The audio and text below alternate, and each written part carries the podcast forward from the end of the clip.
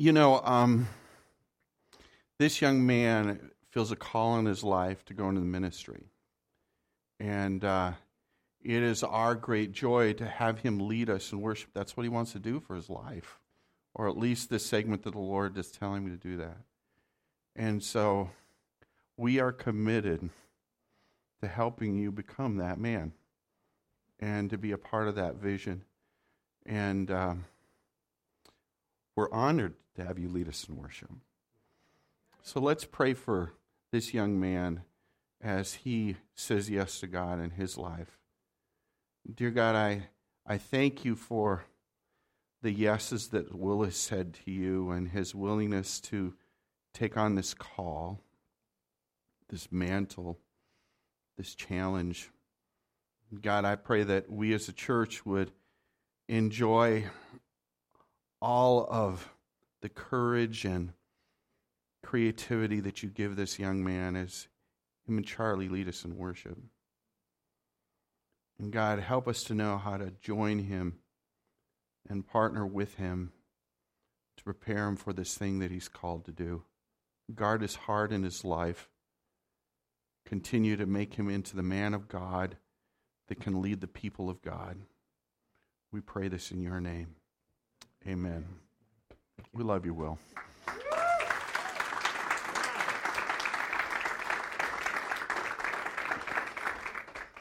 You can have a seat. When I was a youth pastor, there were certain things that were my favorite things. And one of the things that I enjoyed more than other things was when we could take extra time to make sure that we were learning and confident in our faith. And so I, I stumbled across this thing called Worldview Academy. And it was a camp, but it was different than the other camp because it wasn't about um, water balloons and it wasn't about um, crazy games and all those kinds of things. It was a group of men that really saw the need for our kids to be ready to go on beyond high school and feel confident in their faith beyond high school and it really was almost like a short course in Christianity. And for a week, I would take students and they would sit through mornings of lecture, afternoons of lecture, and evenings of worship. And they were learning how to defend their faith. They were learning the basics of their faith. If I'm honest, I wish every one of us could go on that experience so that we could have this better understanding of our faith and that's part of why we're going to do what we're going to do on Wednesday night, because it gives some of the sweeping pictures I think that we all need to understand this bigger thing that God is doing. Uh, the first year I went with the bigger group of students, we actually would sit together, and it was one of those classes where when you took the class, there would be all these blanks that you had to fill in on pages of a workbook. And to make sure the kids were being engaged, I created a game. And the game was simply that before the next blank was spoken, we would write down in pencil what we thought the, it was going to be. And then we'd listen carefully, and if we got it right, we get points. And, and the goal was to be the one with the most points at the end of the day and have those bragging rights. And it was a lot of fun because sometimes we were really off and sometimes we were really on. But in that silly little game, there was a sense that we were listening better because we wanted to make sure that we understood and we were guessing and we were the kids were really engaged. Near the end of the week there was this this thing that had said role play Muslim. I was like, wow, well, I wonder what this is going to be. I didn't realize what it was going to be, but all of a sudden, the same man that had been one of our lecturers that had been teaching us that week, all of a sudden, we were all sitting in this room for this hour, and in he walks wearing a turban.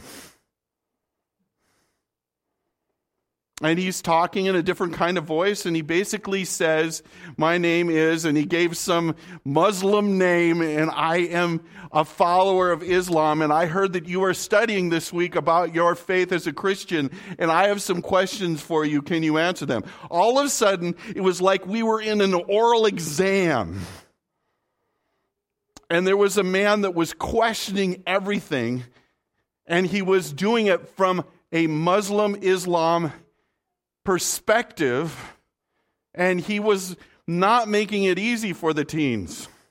Whenever the teens would start to make a good point in light of some of the things we had learning, he'd just start shouting at them and calling them an anathema and, and, and just really speaking poorly to them and, and speaking poorly about them. And he was using everything that we had learned you're not supposed to do. He was attacking people instead of the problem. And whenever he got to a point that it looked like we might have him, he would just begin talking louder. It was a horrible oral exam. I watched the teenagers as all of a sudden they went from it being a role play to being something very real for them. And they were taking it all very personally and they were trying to speak. And some of the girls were crying and it got really, really intense.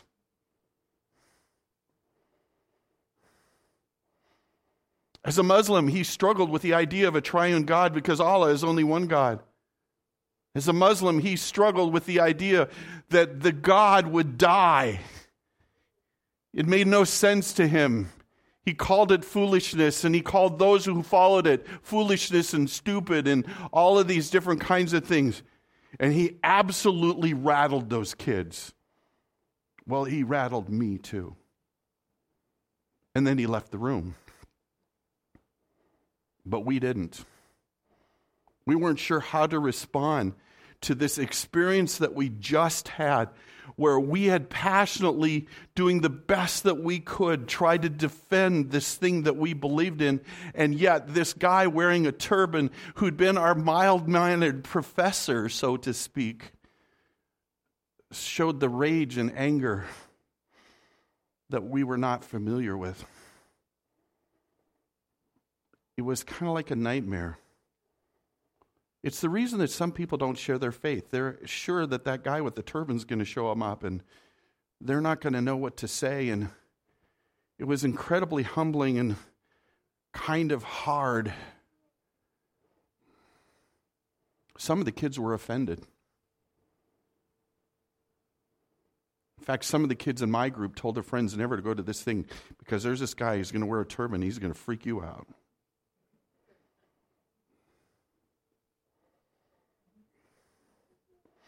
At the center of our faith in all these things that only God can do, and we've talked about several of them. We've talked about that only God can light a fire inside of people, then only God can bless, that only God loves everybody, and only God is always there. There's no place that He can be.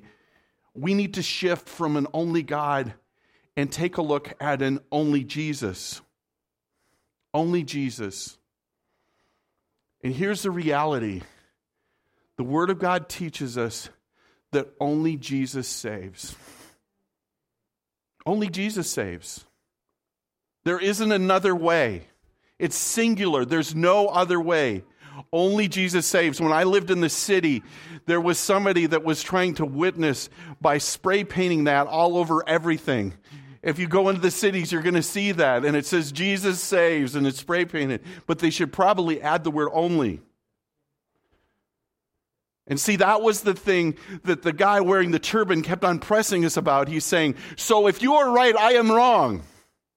Well, the kids struggled kind of saying that a mean guy was wrong, but he was. And we struggle with that too we struggle with the reality of our faith that says this. Says this. Oops. That only Jesus saves. That there is no other way. That it is this exclusive.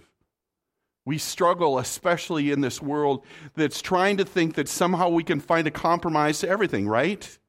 You need to hear both sides out and then you need to figure out some middle ground. But there's no middle ground here. Only Jesus saves. There's no middle ground. And so what's happening is this is the different things that we go. You see, because of feelings, sometimes we hope that they can change the facts. And that's how the kids felt when emotionally they were engaged so strongly. They were like, well, maybe, maybe they doubted the facts. When we went into the debrief and they were talking about all these things, finally I raised my hand and I said, I, I think I need to remind us of something. And the professor, no longer wearing his turban, said, What, you, what, what is that, Pastor Jim? We're right.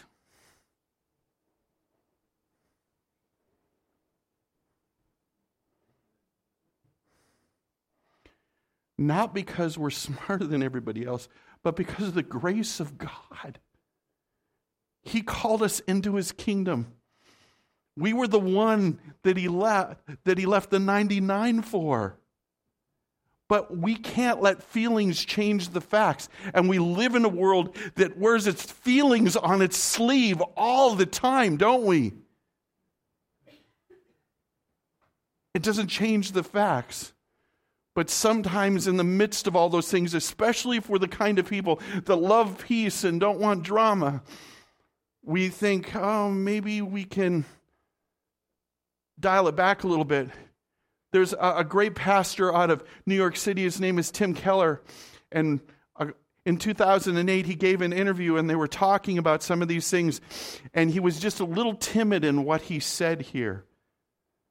He, he kind of said, Well, there's some things that we don't know. And he kind of made it a little more ethereal than it needs to be. And boy, we as Christians were like concerned, so concerned that he wrote an apology saying, I, I know that Jesus is the only way, and I let my feelings get in the way of the facts. Not only that, but culture can't override the truth. We live in a culture that is saying all things can be true and everything is possible and you can believe whatever you want, and we can't let culture override truth. There is a movement in the church at times to make sure that we're relevant, that we speak in a way that is conciliatory and all that. But there are times that in the process of doing it that there have been men that have all of a sudden decided that the truth isn't the truth. One of them I loved. He was a great communicator. And he wrote a book called Love Wins. And in that book, he says, I don't really think it's possible that God will judge people the way some Christians think because He is a God of love and a God of, of inclusion. All of a sudden, the culture got into the mind of this pastor, and he decided that it could override the truth. Here's another reality Popular, popular opinions do not change reality. They don't. And even though some of the things that we believe right now are not extremely popular, it doesn't change reality. The reality is right here. The reality is the fact that the God of heaven, Jesus Christ, deity, died on the cross to save sinners. And nothing in the culture, we, we could add a little gilding to this and maybe make it a little fancier. In fact, Scott talked to me a while ago, he says, Do you want to dress the cross up? No. I want it to be a little more beat up every day. Because that's what the cross was The cross was a, a borrowed piece of wood that probably three days after Jesus Christ was died on it, somebody else used. Popular opinion cannot change reality. And fear and opposition cannot reshape the message.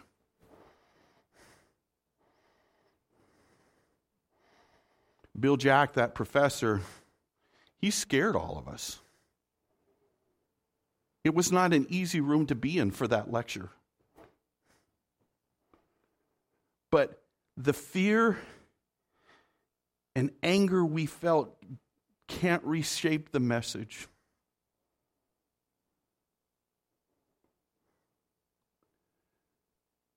There is a way that maybe we shared the gospel at times that was probably not as kind as it should be. The turn or burn message was probably not the best way to put it. But fear and opposition cannot reshape the message. In fact, one last thing is true. Even though the world seems more indifferent to some spiritual things than ever before, they should not create silence. But they are. We are starting to live in this Christian subculture that is so different than the world because it's easier to hide in it than engage the world around us. You see, here's the reality the essence, the center of the message of the Word of God. Only Jesus saves. He is the singular solution to sin. There's no way to legislate sin away because what do we find? The longer we make the laws, the more they find ways to get around the laws, right? Romans 6:23 says this that the wages of sin is death. There's a consequence for the rebellion that exists in the heart of each one of us. Our, our desire to freelance, our, our unwillingness to listen to the Word of God, to let some of what He has to say go beyond us and say, you know, I'll work towards that. But the wages of that is death, but the free gift of God is eternal life in Jesus Christ our Lord. Only God saves. There aren't several ways. Allah is not God. He's a God, little g, but not the God, capital G. And over and over again, we're going to find this in society. We're going to find it on the fringes of Christianity, where there are cults that say they're just like us, but when you, you take away the veneer, the Jesus they have is engaging in planets and doing things that the Word of God does not say. But only Jesus saves, and He's the singular solution to sin. There is no other solution. No form of psychiatry, no form of reprogramming. We can't create a better environment so people will be better people. The best environment ever created, we're going to talk about it next week, was the Garden of Eden, and it didn't go so well there. Only Jesus saves. He is the singular solution to sin. In fact, let's hear what Jesus Christ says about this. These are Jesus' own words. Oh, I, I, I, read this quote by Al Mohler, and I just I'll share it before we go on. Al Mohler was describing the exclusivity of Christ as a universal apologetic problem, but urged pastors to not shy away.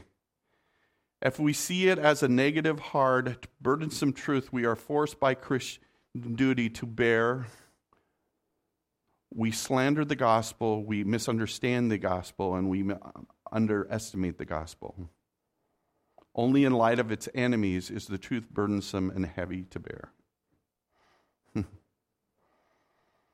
but sometimes we're letting people reshape the message. It's kind of like we're having these focus groups like the world does all the time that says, okay, how can we say and make people manipulate people? And that's not the goal here. We're not trying to manipulate people into needing Jesus. We're trying to help them humble themselves and surrender to the Savior that died for them. This isn't about manipulation. This isn't about a new way of sharing the gospel that's less offensive. The cross is always offensive. So, what are Jesus' own words? This is what he says about this way of salvation. Jesus called the way narrow. He says this Enter by the narrow gate, for wide, for the gate is wide and the way is easy that leads to destruction, and those who entered it are many. For the gate is narrow and the way is hard that leads to life and those who find it are few. I'm sorry, guys. We're going to be the minority. And the way is narrow. Jesus was talking about this in his very first published sermon. This is the end of the Sermon on the Mount. And he was saying that this is the reality. And he he speaks to that reality. He calls the way narrow. He goes on and he says this He declares that it is exclusive. You know, we I'll often jump right to John 14, 6, but what is a more interesting chapter is John chapter 10. Because in John chapter 10, Jesus declares that he's the good shepherd. Now, for us, that's an okay idea, but for the Jewish people, this was a big deal. Because their favorite, their key king, was called the shepherd king. That's who David was. This concept of shepherding and being shepherded they were a nomadic people that had herds. That's a part of who they always were. It's kind of like they, that there's a message that I can speak in North Dakota and Indiana to farmers, and they all get it. And the message of the shepherd was dear, dear to the Jewish people. And so when Jesus called, Christ called himself the Good Shepherd, they immediately rolled right back to Psalm 23. The Lord is my shepherd. And so Jesus uses this analogy in John 10 as this analogy of who he is and spoke, spoke of the exclusiveness of him in it. Take a look at what he says. So Jesus said to them, Truly, truly, I say to you, I am the door of the sheep. All who came before me are thieves and robbers but the sheep did not listen to them. Now you're saying, well, what is this idea? Well, every sheep pen had just a little opening, and oftentimes the shepherd would sleep in that opening. The opening was a real person that stayed in that opening. And Jesus Christ is basically saying, I am the gatekeeper. Now, this would be kind of frustrating because, see, the Pharisees and the Sadducees and the religious leaders of that day saw themselves as the shepherds of Israel. And all of a sudden, Jesus is saying to them, oh, I want you to understand something. I'm the shepherd. In fact, all who came before me are thieves and robbers. Okay? Do you think they liked being called thieves and robbers? Probably not very much. And then he went on to explain something about them. But the sheep did not listen to them. Do you think that as people who called themselves rabbis, great teachers, they liked the idea that the students weren't listening? He goes on and he says this in verse 9. He says, I am the door. If any enters by me, he will be saved and go in and out and find pasture. Okay, what is he saying? I'm the door, and anybody who enters through me will be saved. Then he goes on to talk more about the thief. We like this verse. We, we quote it often, don't we? The thief only comes to steal, kill, and destroy, and I have come that they may have life and have it abundantly. There was a reason why they wanted to stone him because all of a sudden he's saying, I'm better than you. I'm the good shepherd. I'm the door. I'm the real door. You're fake doors. You're in it for yourselves. You are manipulators. You're taking advantage of people, and they know it. And you know what? Because they know it, they're not listening to you.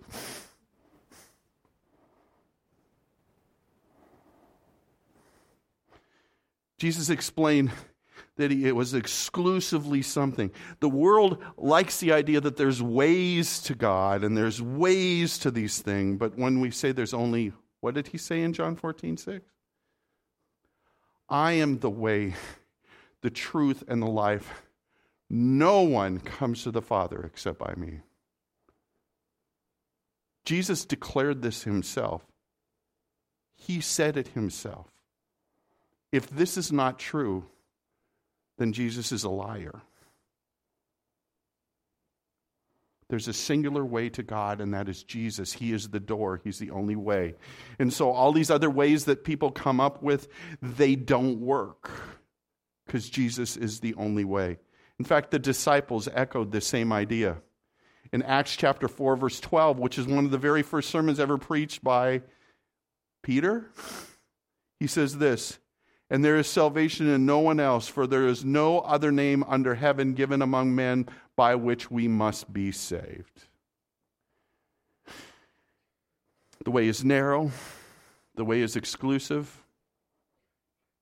Jesus also said this in John chapter 3 For God so loved the world that he gave his Son, that whoever believes in him should not perish but have eternal life.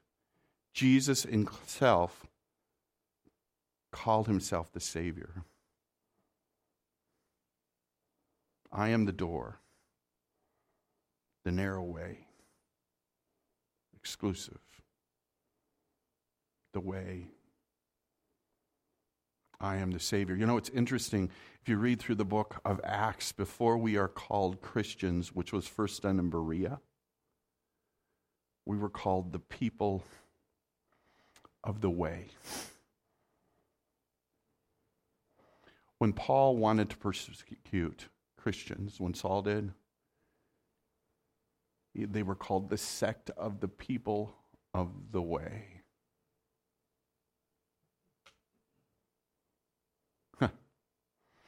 He goes on and says more than that. Jesus called himself Savior, but more than that, Jesus offered relationship. One of my favorite passages is in this one found in John chapter 17, where Jesus said, Spoken these words, this was his prayer to the Father. He lifted his eyes to heaven and said, Father, the hour has come. Glorify your Son, that your Son might glorify you. Since you've given him authority over all flesh to give eternal life to all who you have given him. And then he describes what eternal life is. And this is eternal life that they may know you, the only true God and Jesus Christ, whom you have sent. You see, Jesus Christ wasn't calling to a change in belief, it was an invitation to relationship. These are Christ's own words. This is what he's calling us to. Because what Jesus Christ was teaching us and what the whole New Testament echoes and the message of the gospel, the center of all that we teach, the center of the message of the Bible is that only Jesus saves and he is the singular solution to sin. Now, people could stand, sit in this room and, and they can be in conversation with each one of us and they can say, well, that's just your opinion. Okay? That's just what you think. And they are right. That is what I think. That's what I understand to be the truth. That's what I know to be the truth. And so there's a reality that goes along with that. That my friend, when he was the Imam, that professor said, So what you're saying is that you are right and I am wrong. Yeah, we are.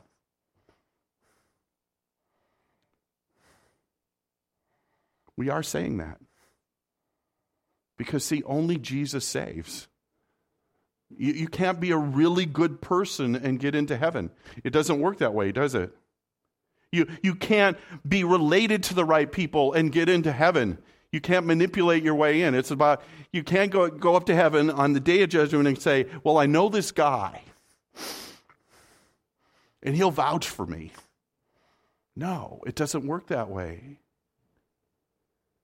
This is the hard reality. We sing about it and we sang about it today, and the songs are so beautiful and they touch me so deeply because we love the cross and what it means, but there is a sense that what the cross means is offensive to the world and it's hard. And we have to decide what we're going to do. And sometimes, because of its indifference, we decide that silence is okay. Are you glad that for your sake somebody wasn't silent?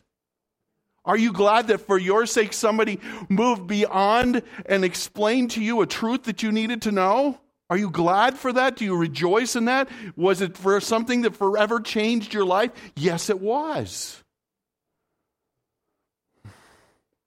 But this part of our faith in a world that is asking for tolerance and asking for compromise and asking for reason, this part just ticks them off. Because in this one area, we cannot compromise. We can't say, well, maybe I'm wrong. Maybe there is another way. I'll just have to read scripture again. Maybe I don't understand it. Well, there's some more modern ways of looking at the scripture. Well, you know, we've looked at it that way for 2,000 years. And when, when people have gotten off track with it, people have been willing to die for this message. When it even got off track from the church saying, well, maybe this, da, da, da, da. People died. Wycliffe translated scripture from Latin into English, the very first Bible. And it's so upset people that were afraid of what people might figure out if they actually read the Bible that they burned him at the stake. And the reason he did it is because of this solo Christiana. Only Jesus saves. So, what do we do? We have to communicate the way. And we've got to stop being afraid that it offends people. This is what it says in 1 Corinthians. It says, But we preach Christ crucified, a stumbling block to the Jews and folly to the Gentiles. But to those who are called, both Jew and Greek, Christ, the power of God and the wisdom of God. I, I think that sometimes we're shocked at the fact that the message of the cross is offensive to people because you know why? Because we love it. But we're that way about simple things. I'm in Abishan yesterday and I run into these two people, and one of them is a community leader, and he says, So, uh, are you ready for the snow? I'm thinking the leaves are just changing. We're not quite there yet.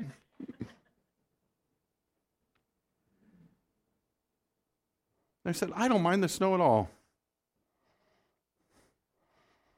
I embrace snow. that was a message that was offensive to him. And he had no problem whatsoever giving the other opinion. You know, about two thirds of everything that I think, people do not agree with. From as simple as snow to as important as my Savior. Got to stop being surprised. But I don't want you to be afraid. Not every one of you is going to have to go through the oral exam that he created when we went to Worldview Academy. Yeah, you might experience that occasionally, but I don't think you're going to experience that always. So, in communicating the way, we've got to stop being surprised that it offends people. It's not going to become the popular opinion. There isn't going to be a day that Trump's going to stand up and say, let's sing kumbaya. It's just not going to happen. It's always going to be offensive at times. Because either you're saved by it or you stumble over it.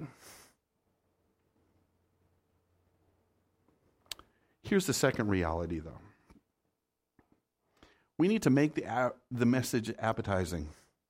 I, I think that sometimes we go out of our way to be extra snarky.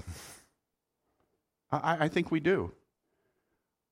I think there's a humility that comes with the message of Jesus Christ that's so important because we are a miracle already ourselves. If we know Jesus, we're a miracle because the road is narrow and few find it. And somehow we heard the GPS of God, and when He says, recalculating,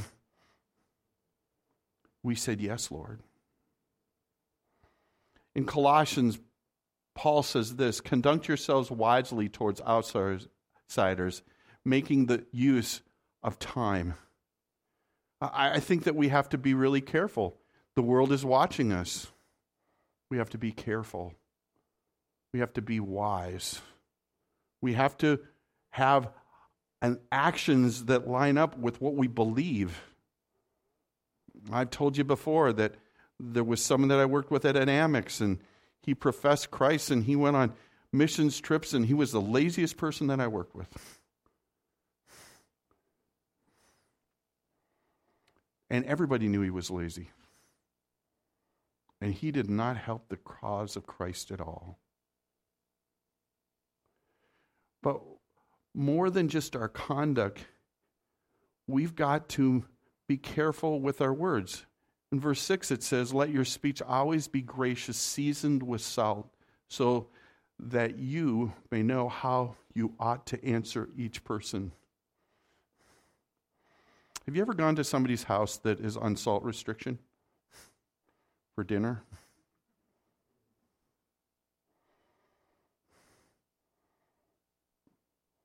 And what you find is sometimes because salt is missing, the food is just a tad bland to you, isn't it? Have you ever eaten with somebody that before they even taste their food, they get out the salt shaker and they just go over everything and they salt it all up? You see, there's two extremes. Some of us aren't bringing the salt, and so things are bland. And some of us are oversalting, so it's just gross. God calls us to be wise. He knows that the message is offensive, but we don't need to be offensive. Does that make sense? I, I, meet Christians occasionally who have a chip on their shoulder and they're like, you know, they, well, you know, I share Jesus and they, they hate me. Probably not. They're struggling with the message. You are the light of the world, and you just shined it right in their eyes. And so they're blinking, they're going, ah! So we need to be careful on how we communicate. We need to not be surprised by offense, but we need to make sure that we aren't personally offensive. There's a tenderness. And you all know that person, don't you? That person that when they say, I'm going to go share Jesus with somebody, you go, oh man, can I switch? you know, because you know that the way they share it, you would never share it. Why? Partially because you salt differently than they do. But here's the reality the reality comes back to this Jesus is not a way, Jesus is the way. And Jesus is not a Savior, Jesus is the only Savior. Because the reality is this only Jesus saves.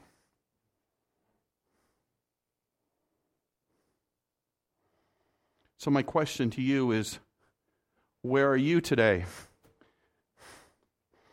Are you stumbling over the cross or have you been saved by it? Have you started a personal relationship with Jesus Christ? You're not a Christian because of the church you go to any more than I'm a hamburger because I've been to McDonald's. Being a Christian, a person of the way, comes down to this reality. You have to decide whether or not you're going to personally ask Jesus Christ to be your Savior. And the reason you need to decide that is because every one of us is living a life that's in rebellion to God. How do you I know that?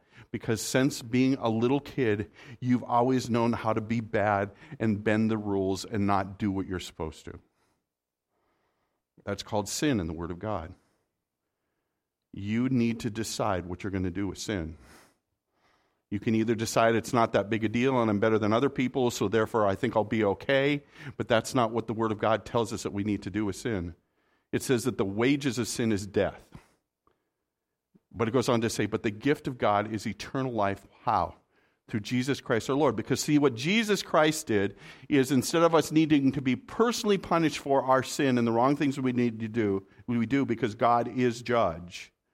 Jesus Christ takes the punishment for those things so that if we ask Him to be our Savior, God takes His punishment and He He places it as a payment against what we did wrong so that all of a sudden we go from being outside of Christianity to having a Savior that gives us a relationship with God. The question is have you made that decision yet? If you have not made that decision, it's as simple as in just a second, I'm going to pray a prayer. And if you pray that prayer with me, that is the beginning of your relationship with Jesus. But this is one of those areas in life where there is a right and there is a wrong. There's no gray area here, black or white. Either Jesus is Savior or He's not. You have to decide what you're going to do with Jesus. And if you say He might be the Savior, you're saying then you're also saying He might be a liar.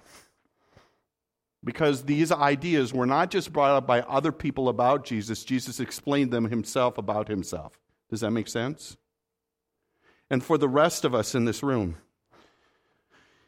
This thing, this reality, this truth has to continue to drive our relationships with other people. We have to share the good news, realizing it will be offensive to some, but that in others, we are a part of what's pointing them to the narrow way of having that personal relationship with Jesus. We're pointing them to the door so they can get in. But we can't push them through the door. Some of you have tried that one too. We have to wait for them to open the door and let Jesus into their lives. But of all the onlys, this is the most important only. This one is life changing. Only Jesus is the way. Let's pray.